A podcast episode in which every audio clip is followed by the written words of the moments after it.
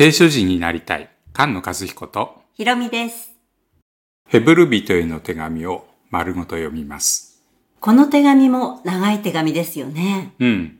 ただ、最後のところで、このすすめの言葉を手短に書きました。と書いてあります。大きく前半後半に分けられます。前半は信ずべきこと。後半はなすべきこと。うん。特にこの後半、10章の19節からのところに、何々しようではないか、何々しようではないかっていう励ましの言葉が多く書かれています。11章には信仰の先祖たちの忍耐の証が書いてあって大好きなところですよね。そうですね。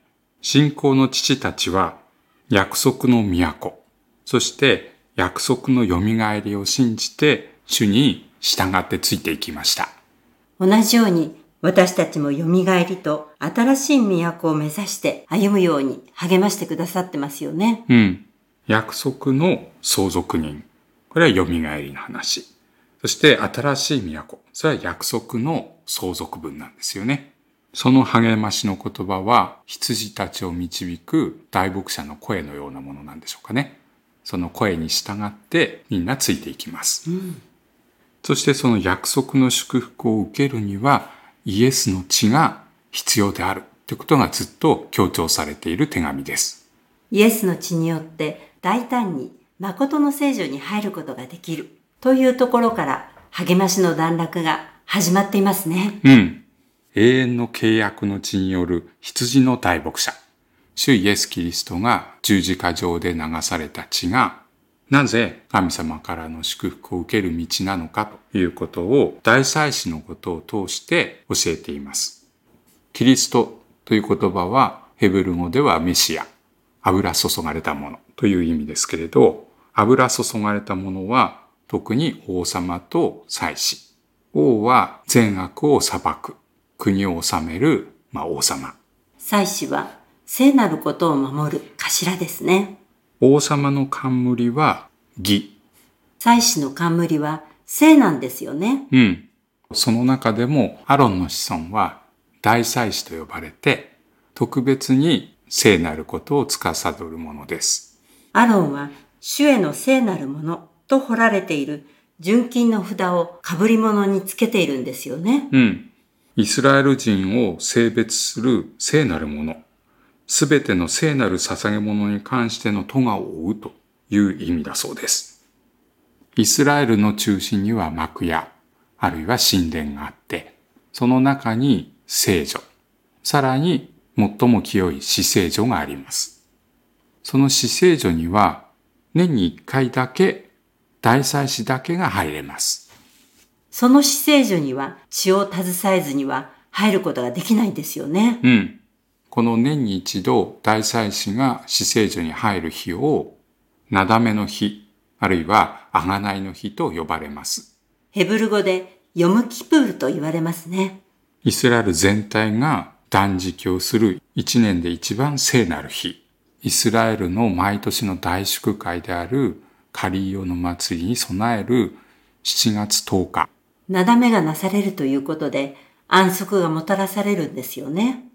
聖であるということが最初に宣言されたのは創造の7日目の安息日ですよね。うん。10回の第4回で安息日を守り、これを聖なる日とせよと言われている通りです。毎週安息日があります。それと年に3回の祭り、これも特別な安息ですけれど、7年ごとに安息年があります。7年を7回迎えるとヨベルの年になります。このヨベルの年は角笛を鳴らすっていうヘブル語からヨベルの年と呼ばれますけれども、そのヨベルの年のスタートはなだめの日。その7月10日の大祭司のあがないの時に鳴らされるラッパの音。これがヨベルのスタートになっています。ただ、大祭司は毎年このなだめをしなければいけなかったんですけれども、主イエス・キリストはただ一度だけで永遠の贖いを成し遂げてくださったんですね。うん。それで罪のための捧げ物はもういらなくなりました。私たちの主イエス・キリストが王であり大祭司であること、そして本当の安息に導いて、誠の聖女に導き入れる新しい契約の主である。そのことを一章から十章までの中で教えています。巫女が万物の相続者として神様の右の座につくというところから始まりますけれど、旧約聖書からの引用がたくさんありますし、詩篇の110編や95編、エレミア書の31章などのように長くその箇所を説明してくれるところもあります。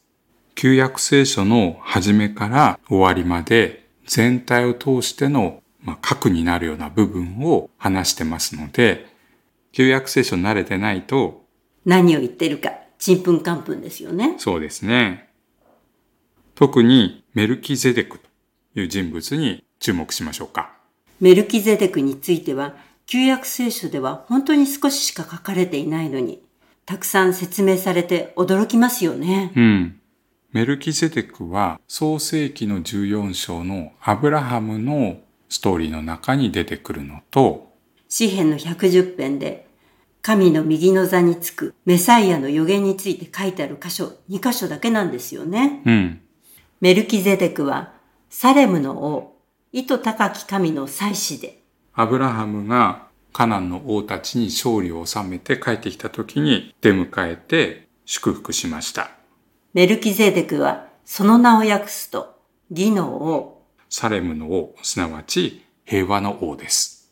父もなく、母もなく、系図もなく、その生涯の始めも終わりも書いてないんですね。うん。